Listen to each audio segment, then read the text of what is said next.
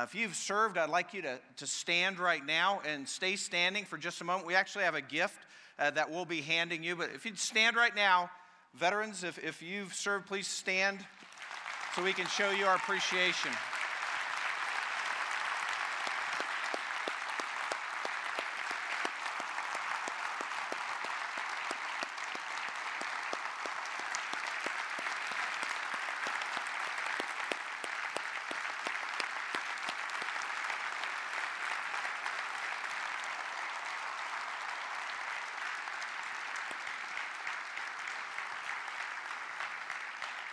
Very good, very polite, but now I want us to really show our appreciation, all right? Thank you.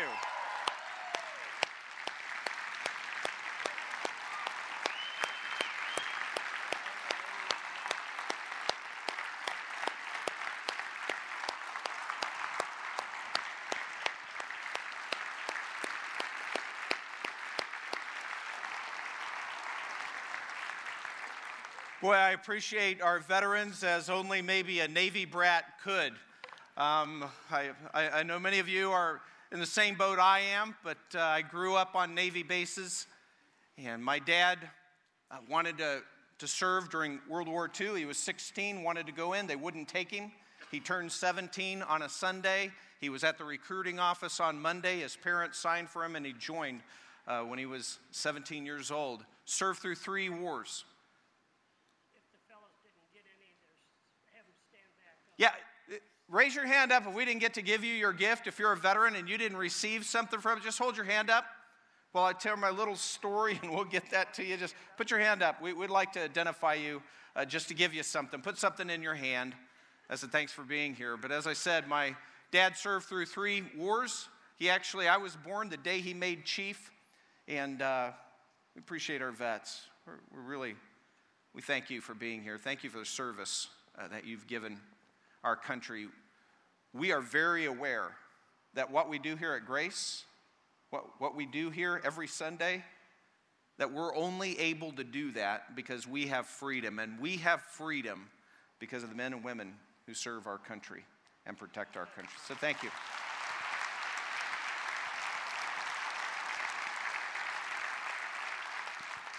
Last few Sundays, we've been talking about the different encounters that Jesus had with people, and we've been noticing that every time Jesus encountered somebody, they always came away shocked, stunned, surprised, even amazed at what Jesus did and what he had to say.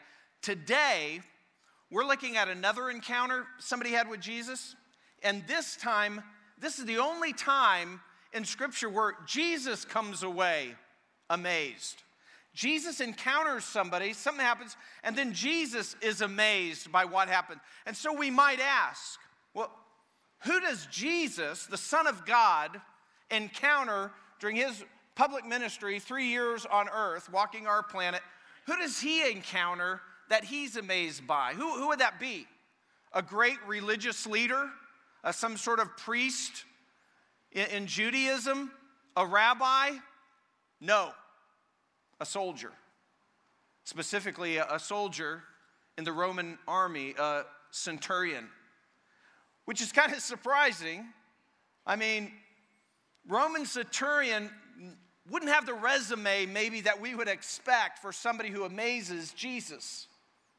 He's a guy that would have been raised, first of all, he's a Gentile, and that's just uh, a term that Jewish people use for all non Jewish people. We see it in, in the Bible a lot. Gentile just means non Jewish. He's a Gentile, no doubt raised as a pagan, maybe believing in many gods or, or not really given a rip. He somehow has distinguished himself in the Roman army. A centurion, like century means a hundred, a centurion was over a hundred Roman soldiers. He's distinguished himself in a brutal army. He's now stationed in a region of Galilee, specifically Capernaum, and he's there what? He's the occupying force in Palestine. He's there because the emperor has him there to keep the peace because they are occupying Israel. And this is the guy who Jesus says amazed him. We're going to read his story in Matthew chapter 8 and invite you to, to grab a Bible on the back of the chair rack in front of you. If you don't have one, or I know a lot of you have it on your phones and iPads and stuff like that, Matthew chapter 8. Same story is also recorded in Luke 7, but Matthew 8 is our text, and I'm going to begin reading in chapter 8, verse 5. And when Jesus entered Capernaum, a centurion came to him, imploring him and saying, Lord, my servant is lying paralyzed at home, fearfully tormented. Jesus said to him, I'll come and heal him. But the centurion said, Lord, I'm not worthy for you to come under my roof, but just say the word, and my servant will be healed. For I also am a man under authority with soldiers under me. And I say to this one, Go, and he goes, and to another, Come, and he comes. And I say to my slave, Do this, and he does it. Now, when Jesus heard this, he marveled and said to those who were following, Truly, I say to you, I have not found such great faith with anyone in Israel. I say to you that many will come from the east and west and recline at the table with Abraham, Isaac, and Jacob in the kingdom of heaven. But the sons of the kingdom will be cast out into the outer darkness. In that place there will be weeping and gnashing of teeth. And Jesus said to the centurion, Go, it shall be done for you as you have believed. And the servant was healed that very moment. So we have this centurion, and, and what I want to note, what I want us to notice as we go through this, this is really a story about faith. And I think a lot of times faith is misunderstood. So I want to drill down on that a little bit, and, and I want us to see three actions that express faith in Jesus. And the first one is just the way this centurion came to Jesus. The first action is that we humbly admit our need. That we humbly admit our need. Uh, it's, it's kind of interesting because Luke, Matthew's an eyewitness. Luke also records this event, both from the first century, writing this down. And then Luke mentions something that Matthew doesn't mention. Luke mentions that here in Capernaum, where this centurion lives, that the religious leaders of the area, they come and lobby Jesus on behalf of the centurion, which is super unusual, right? He's the enemy, he's the occupying force. But you have religious leaders coming to Jesus saying, hey, this guy, this guy's a good guy. He's, and, and then they mention specifically, he contributed to the building of our synagogue. So here you have this pagan centurion who has given the Jewish people money so they can build their synagogue in order to worship God. So you have all this kind of interesting, unusual situation going on here. And so they are, these leaders, as they lobby Jesus, they're basically saying, hey, Jesus, you know, this, I know this guy's a Roman. I know he's a centurion. I know he's the occupying force. I know he's a Gentile, but listen to him. He's a good guy. They say specifically, they say, he is worthy. He's worthy. So whatever he asks you, do it for him. Jesus, this guy, he's worthy. Which is very interesting because in our account and Luke, we realize that's not what the centurion said, right? The centurion, when, when he is making this request of Jesus, he and Jesus says, "Okay, yeah, I'll, I'll come and take care of that for you." And, and, and the centurion says, "What? I am not worthy." He says, "I'm not wor- I'm not worthy. I'm not worthy for you to come under my roof." And we see a completely different reaction. He humbly realized that he had a need, and he was humble to realize he needed outside help. He could not fix this on his own. That's interesting because we don't know exactly what the centurion knew about Jesus or what he had seen. We know they didn't look like they've ever met before. No doubt he's heard about Jesus, or he wouldn't even come to Jesus for help. Maybe he's even heard of some, some of Jesus' teaching. He obviously believes that Jesus ha- has done a miracle, or, because that's what he's asking for. And so he approaches Jesus, he humbly admits his needs, and he comes to Jesus just exactly who he should come to. And he says, I'm not worthy. This right here, I believe, is the greatest misunderstanding of Christianity in our culture today. I, I was meeting this last week with uh, a newer friend of mine who's not a believer. He, he would say he's not a believer. And we were talking, and this guy's, he's a, he's kind of a younger guy, a community leader, very highly respected in, in his community. Everybody likes him, good husband, good dad, just a great guy.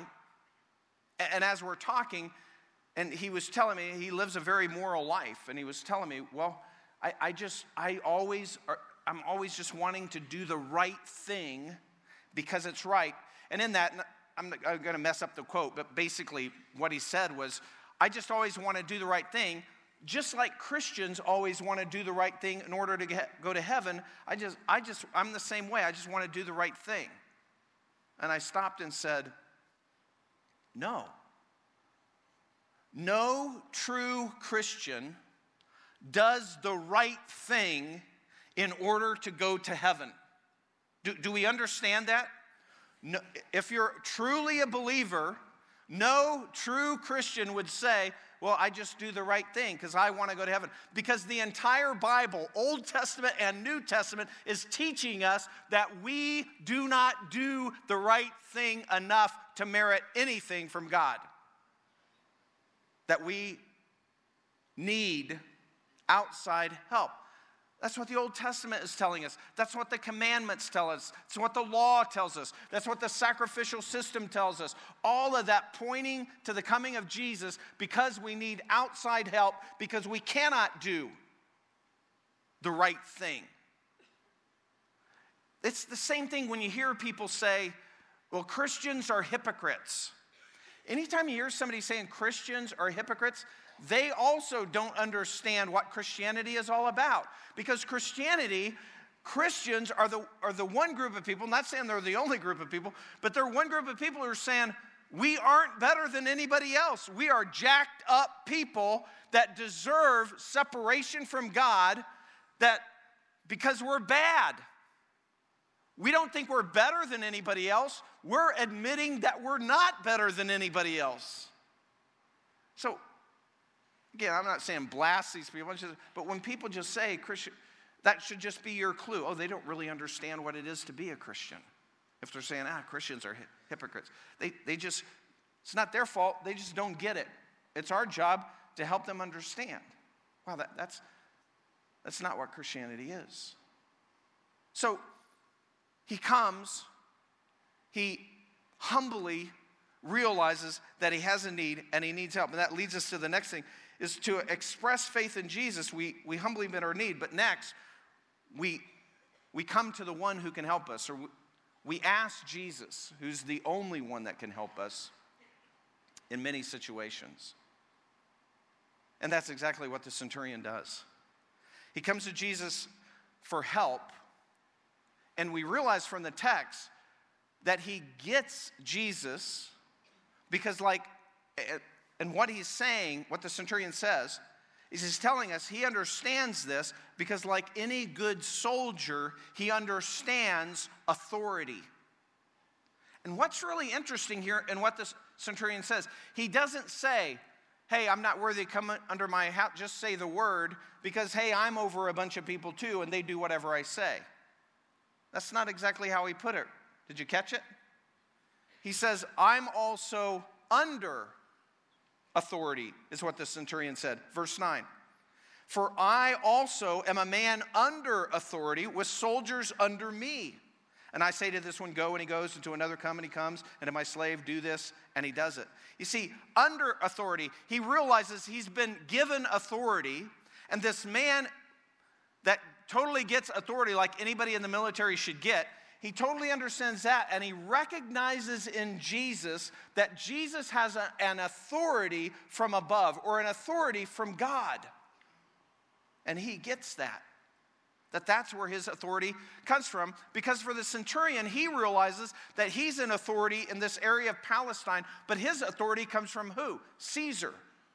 He represents Caesar in this area, and he only has people under him because he's representing somebody that he's under, Caesar, the emperor of the realm. And so he totally understands that. And so we don't know exactly what he knew about Jesus. Like I say, he had heard of him, he maybe knew a little bit about his ministry, but probably, obviously, he's heard about Jesus' miracles. That's why he comes and asks. Now, miracles are a funny thing. Actually, all through the Bible, there's only a few times, a few uh, generations where miracles were actually happening. Miracles are a display. We, a lot of times people see them as just kind of a raw display of power, but that's never the way miracles were done in the Bible. And I want to flesh that out. You see, I think a lot of times people don't believe, like Thomas Jefferson, you know, he couldn't wrap his mind around. He believed in the Bible except for, I don't believe all the miracle stuff. I think all that's legend. Now we could know something Thomas Jefferson couldn't know, and that is that they can't be legend because they were recorded for us too early. We know we have exactly what was written in the first century, so it wasn't like the Bible changed over time. We can now prove that through archaeology because we've dug up so much stuff about the Bible from the first and second century. So this didn't, it's not a legend that developed over time. These are, are miracles. But here's the thing we put miracles kind of in the category of uh, legendary people in the past, like Merlin, or superheroes, fictional superheroes in the present, fictional people from the past, Merlin, superheroes in the present, like Superman, right? And if we wanted, if we, somebody told us he was Superman, we would say, well, prove it. And he would say, how? And we'd say something like, well, see that mountain in the distance? Blow the top off of that mountain. Then he would use his x ray vision, and, and we would go, whoa, Superman. Jesus never did a raw display of power like that. It was never a display, look what I can do. Look, I can blow the top off this mountain. Every time Jesus displayed power, every time Jesus did a miracle, it was always to meet a human need. Every single time. And it's almost, every time you look at it, it's fascinating to study through it. Every time he does a miracle, it's to meet some human need. And further than that, we see a miracle as sort of against the laws of nature.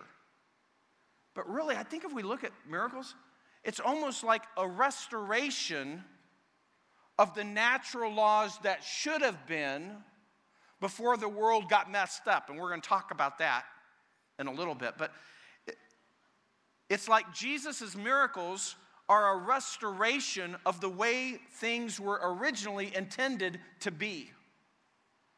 And we get the feeling that Jesus is no more happy with some of the way things are going now than we are when it comes to suffering and, and hard times.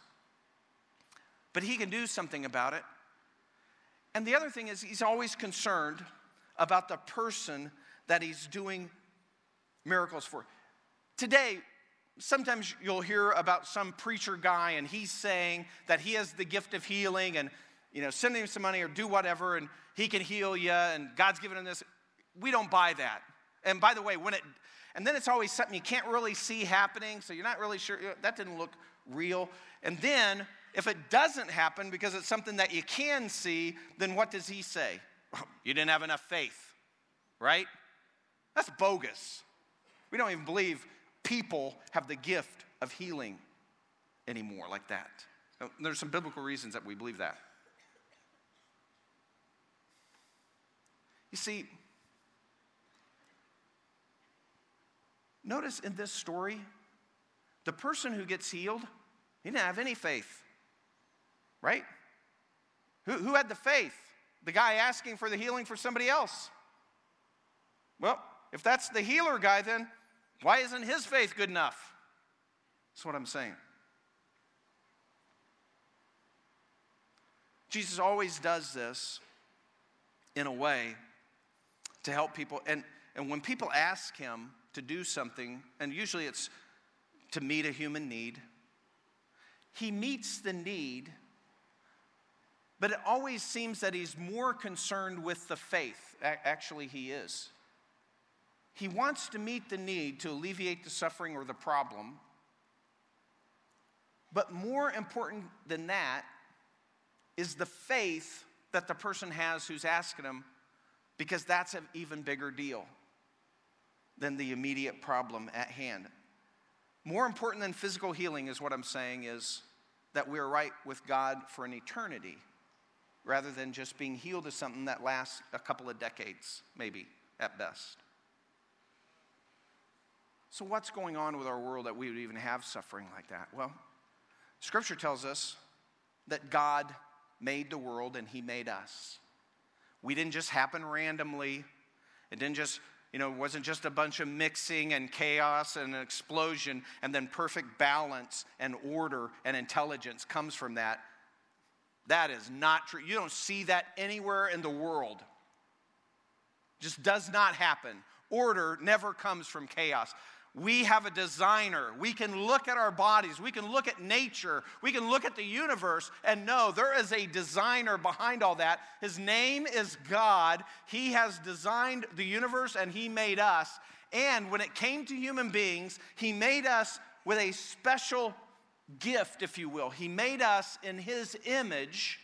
And in that image means that we could know and be aware of ourselves and God and that He gave us this ability, this freedom, if you will, that we could love God back like no other creature could. We, as human beings, could know our Creator and love God back. But in order for God to give us the ability to love Him back, He also, by necessity, we end up with the ability to not love Him back because love has to be voluntary. If it's not voluntary, it's not love. You can't force love. So, in order for God to give us the ability to love, He also gives us the ability to not love, to rebel against Him, and to not want a relationship with Him. And it's that ability, that freedom, which is a good thing, that God gave us the ability to truly, freely, voluntarily love Him back. That's what caused sin in our world. And because of that, the first human beings sinned, Adam and Eve, and we have sinned too. And that broke our fellowship with God. And it's our sin that introduced suffering into the world. God is not the author of suffering. We are the author of suffering. It's what our rebellion and our sin against God has brought to the world. Not only that, Scripture's telling us that God is perfectly just. And if He's perfectly just, that means Things that are wrong have to be punished. People who do wrong have to be punished. And guess what? We're all in trouble because we've all done wrong. And not only have we done wrong, we've done wrong against our Creator, against God. We violated His commands, His standard of righteousness. If you're a little foggy on that, go back and read the Ten Commandments at, at a minimum and think, oh, oh yeah, what are those commands? Honor your parents all the time. Never lust, never steal, never covet, never hate. Keep God first every minute of every day for your entire life. Never take his name in vain. It doesn't take long that, we, that if we're thinking we're sinless, that gets blown up, right? How many of you, how many of you here say, I'm a sinner? That's what I'm talking about. It doesn't take long. Maybe we're not spotting people who didn't raise your hand, but maybe you're not convinced, but I'm telling you, it does not take long to figure that out. And if God's just, well, then that needs to be punished. We're in trouble because our sin is against God, our Creator, who's perfectly righteous and hasn't done anything wrong. This, the consequences are huge, and what they are is a separation from God for an eternity. Jesus mentions that in this passage. We'll get to it in a bit but that's what's at stake.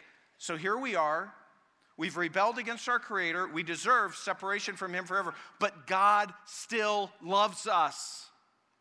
God loves you personally. He knows everything about you. He knows your every thought. He knows your every bad motive. He knows every dark thing in your heart and everything you've done. And God still loves you. And He loves you so much that He allowed His one and only Son, Jesus Christ, to come to earth, to live a perfect life, and for three years teach us the right way, but mainly what He came to do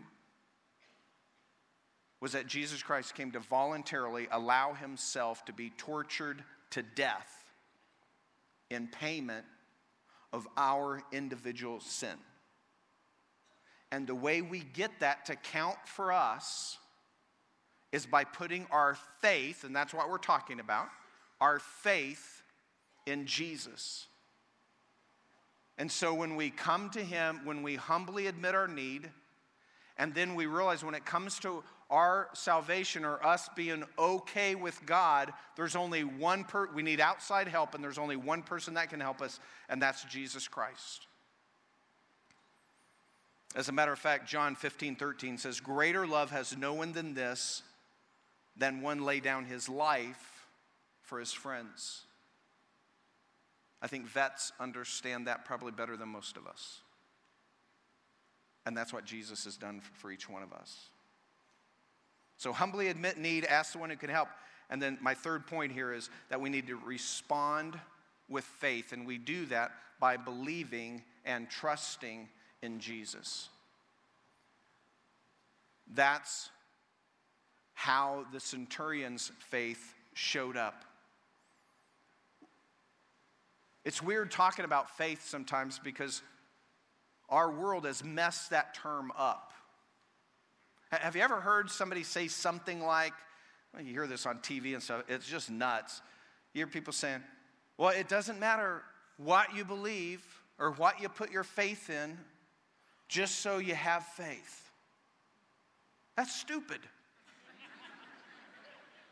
So I'm going to put my faith in this table, not that it can hold up my Bible, I'm going to put my faith in this table that it could do something else for me. That's dumb. The, it's not the, the faith is not the most important thing. The object of our faith is the most important thing. That's what's important. That's our starting point that we have someone to have faith in. Now, I got to tell you, the other thing is, yeah, and some of you are sitting here, yeah, yeah, people are, they're messed up that way. And, and, and, maybe you're kind of like a skeptic, and I get that. I'm, I'm kind of skeptic too about things. So I can relate to you. And then some people say, well, you know, I, I don't do the faith stuff. I don't have faith because I believe no one could really know that they know God.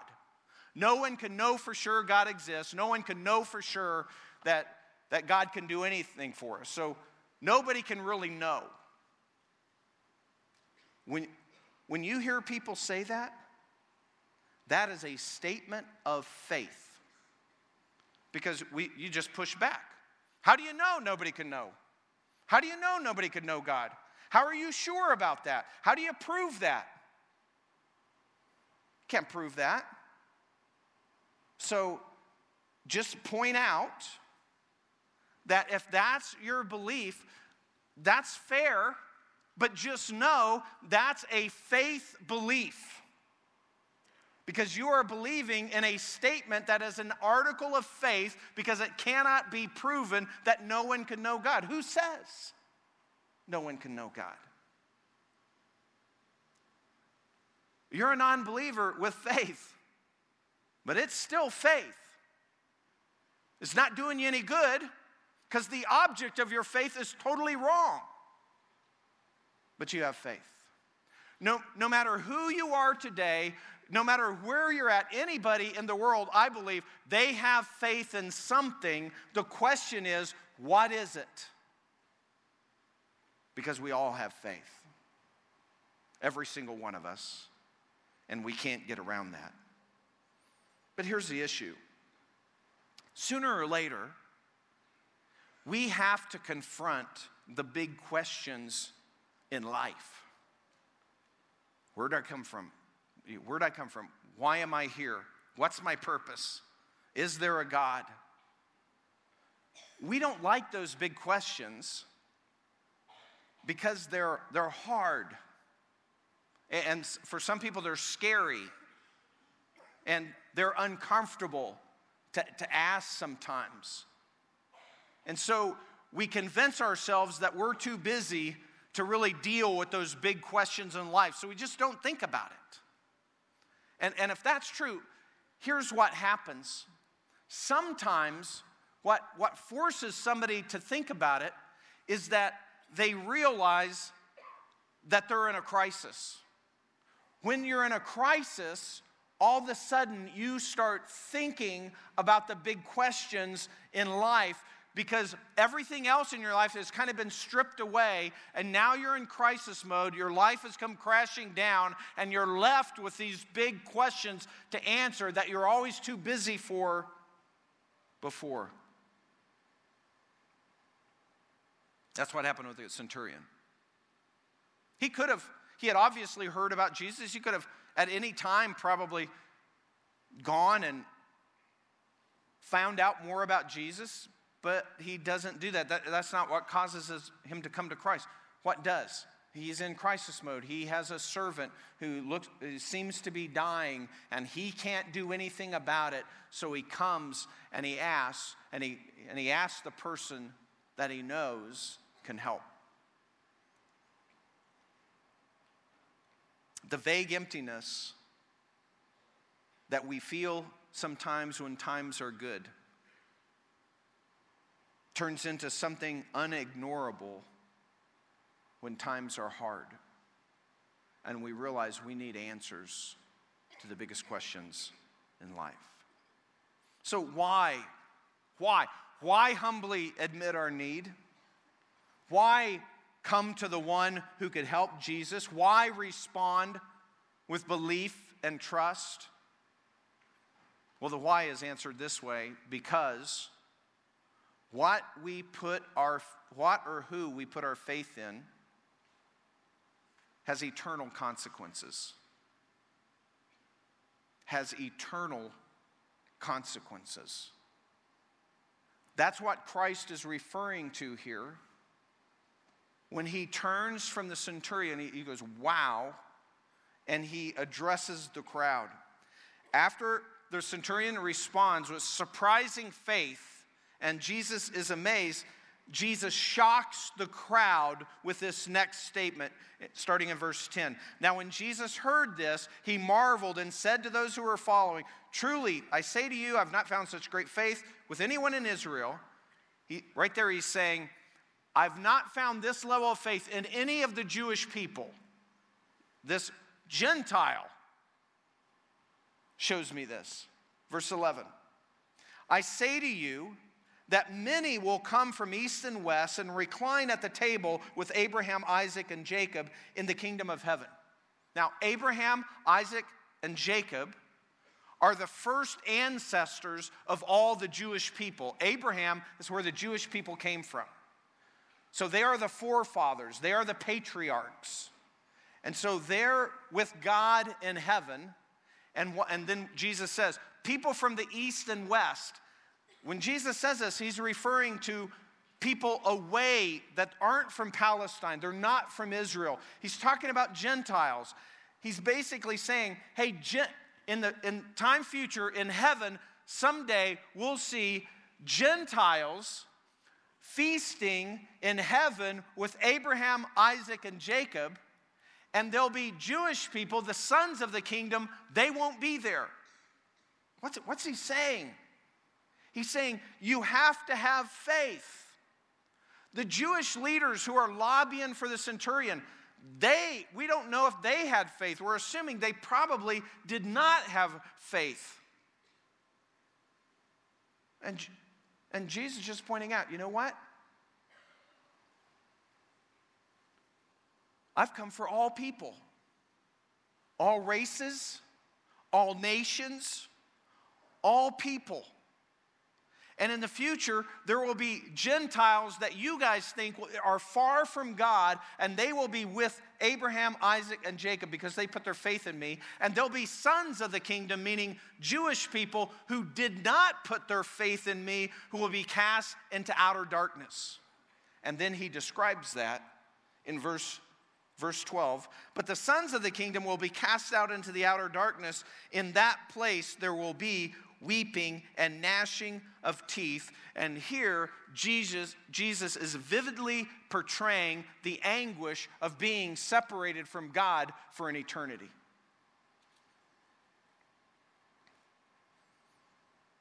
And after Jesus, and I got to tell you, when, when he said those, what I just covered in those three verses, the crowd is stunned. They're, they're, I, I can tell you right now, they'll just be like, What? That's turning their world upside down. They're, they're the Jewish people. They're God's chosen. They're the ones that God picked out through Abraham to represent God to the rest of the world. What, we're going to be left out? Some of us won't be there? Shocking. And then, after the crowd is stunned by Jesus' words, he turns back. In verse 13, Jesus said to the centurion, Go, and it shall be done for you as you have believed. And the servant was healed that very moment. You see, faith is simply coming to God humbly because you have a need. You have a need to be reconciled to God. You have a need to be forgiven of your wrongs. You have a need to be forgiven of your sins against God. The penalty for which is separation from Him forever. And you and me, we all, we all need outside help to reconcile us back to God. And that's exactly why Jesus came. And Jesus gave his life for us. So that through faith in what? Believing who Jesus is, the Son of God, and trusting that what he did was enough, that's faith and we could be reconciled with God forever. But we don't deserve it. We never deserve it. If you don't know where you stand with God, if you're a little if you're a little unsure about your faith, I'd like you to think about that while Jay sings uh, this next song. The song's called Hero. It's kind of interesting to me because I think veterans and people that hang around with veterans a lot, they have a little different interpretation of the word hero. The word hero in our culture, it's pretty broad. It, it, can mean anything. Somebody goes through a hard time, they make it through they're hero. I think veterans have a more narrow, most veterans have a more narrow definition of hero, and it's this that somebody would willingly risk their life for somebody else. And then sometimes as a result of that, they lose their life. That's a hero. And Jesus Christ is our ultimate example of that, Jay.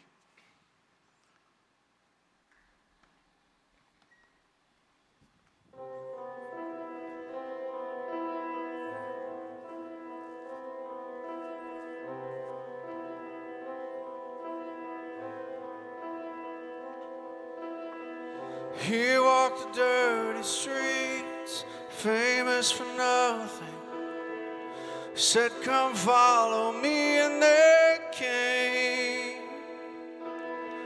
Face like all the rest, something was different. The Son of God would lead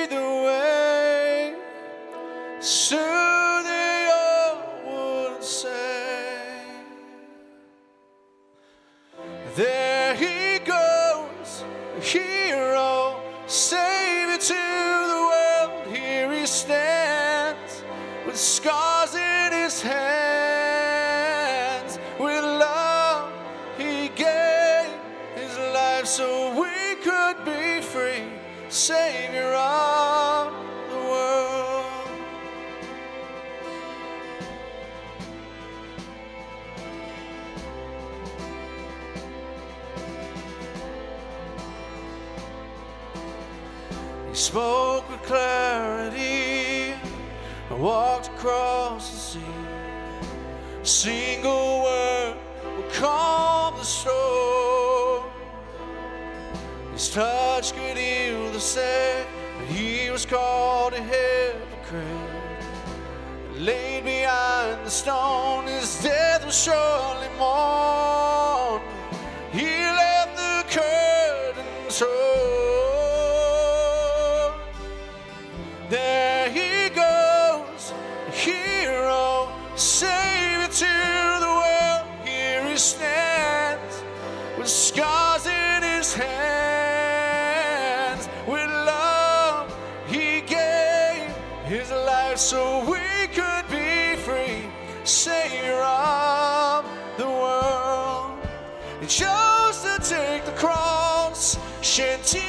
For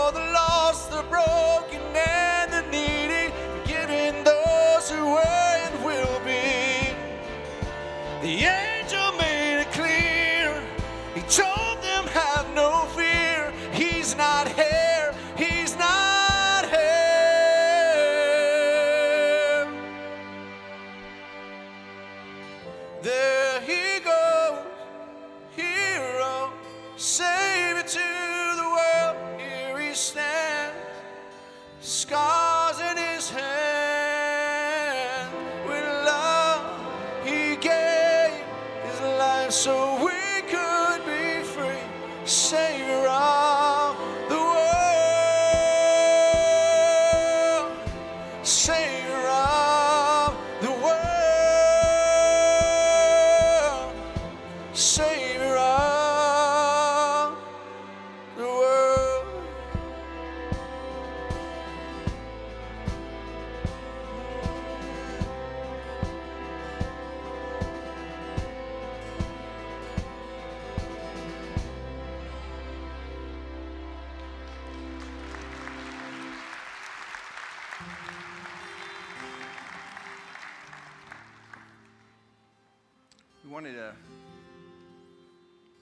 that song just to kind of give you time to think through and consider your relationship with God. If you're not sure you've ever expressed your faith in Jesus, and by that, that you believe who He is and you trust in what He did on the cross, I want to give you an opportunity. God knows your every, your every, every flaw, every dark thought, as I mentioned. And he hung on the cross for over three hours. At any time, he could have come down, feeling pain just like we feel pain. And he allowed himself to be tortured to death until he bled out. And he did it for you personally. And if you're ready to trust him with your life, you're trusting in something. And I want to lead you in a prayer. You can follow, make this your prayer. God knows your every thought. You don't even have to say it out loud. But if you're sincere and you make this prayer your prayer, God promises you'll be reconciled to Him forever and nobody can ever change that. Let's bow our heads. And again, if you're not sure where you stand and you're ready to trust Christ, you can express it to Him like this. Father God in heaven, I understand, Lord, I, I admit that I've done wrong things and ultimately I've sinned against you. And Father, I also realize, like everyone else, that the punishment for my sin, because it's against you, is eternal separation from you. But God, I also know that you love me anyway. You love me more than I ever dreamed. That even in my sin, you made a way. You'd allow your one and only Son to die on the cross for my sins. And God, I, I'm asking you for forgiveness based on what Christ has done for me, believing he was your Son and trusting that what he did on the cross was enough to pay for my sins, all of them. And God, I'm asking you to come into my life and help me to live your way. Help me to follow you. Help me to do right, not because it earns heaven, but do right because I'm grateful for what you've done for me. And you've told us how, how we should live. God, help me to follow you in Christ's name. Amen. Well, their heads are bowed and uh, not trying to manipulate anyone or, or do anything to embarrass you, but our heads are bowed and I'm looking around. And if you prayed that prayer, as far as you know, you don't know that you've ever just given your life to Christ, you've ever just placed your trust in Jesus alone. But you did today. You prayed that prayer sincerely in your own heart. I'd like you to indicate that. And, and how I want you to do that is while everyone's head's bowed, that you, you just raise your hand and look up here and let me see, and then put your hand back down. I'm not going to call you down or have you do anything else. Just looking for a hand, just so that we can pray for you. I see you right back there. See both of you. See you. See you. Thanks. Thank you. Just put it up. Let, let me kind of make eye contact with you and put. I see you over there. Just put it right back down. I've been kind of looking over on this side. How about this other side, the right side of the auditorium? If you're saying that's true of me, see way back there. I see you. Thanks. Thank you. Thank you. Thanks. I see you. Thank you. Just pop it up. Put it right back down. That's all I'm going to ask you to do. Right down here. Thanks. Father in heaven, we thank you for these who, uh, just like many of us have done, most of us here, we've admitted our sin, we've turned to you asking for forgiveness, knowing we needed outside help and there's no other way and we could never deserve it. And God, I, I pray that you'd help them to get started right, or that they would feel your presence. Lord, that you'd help all of us who are believers to, to do the right thing, not because it earns us anything, it doesn't just in gratitude because you're our King.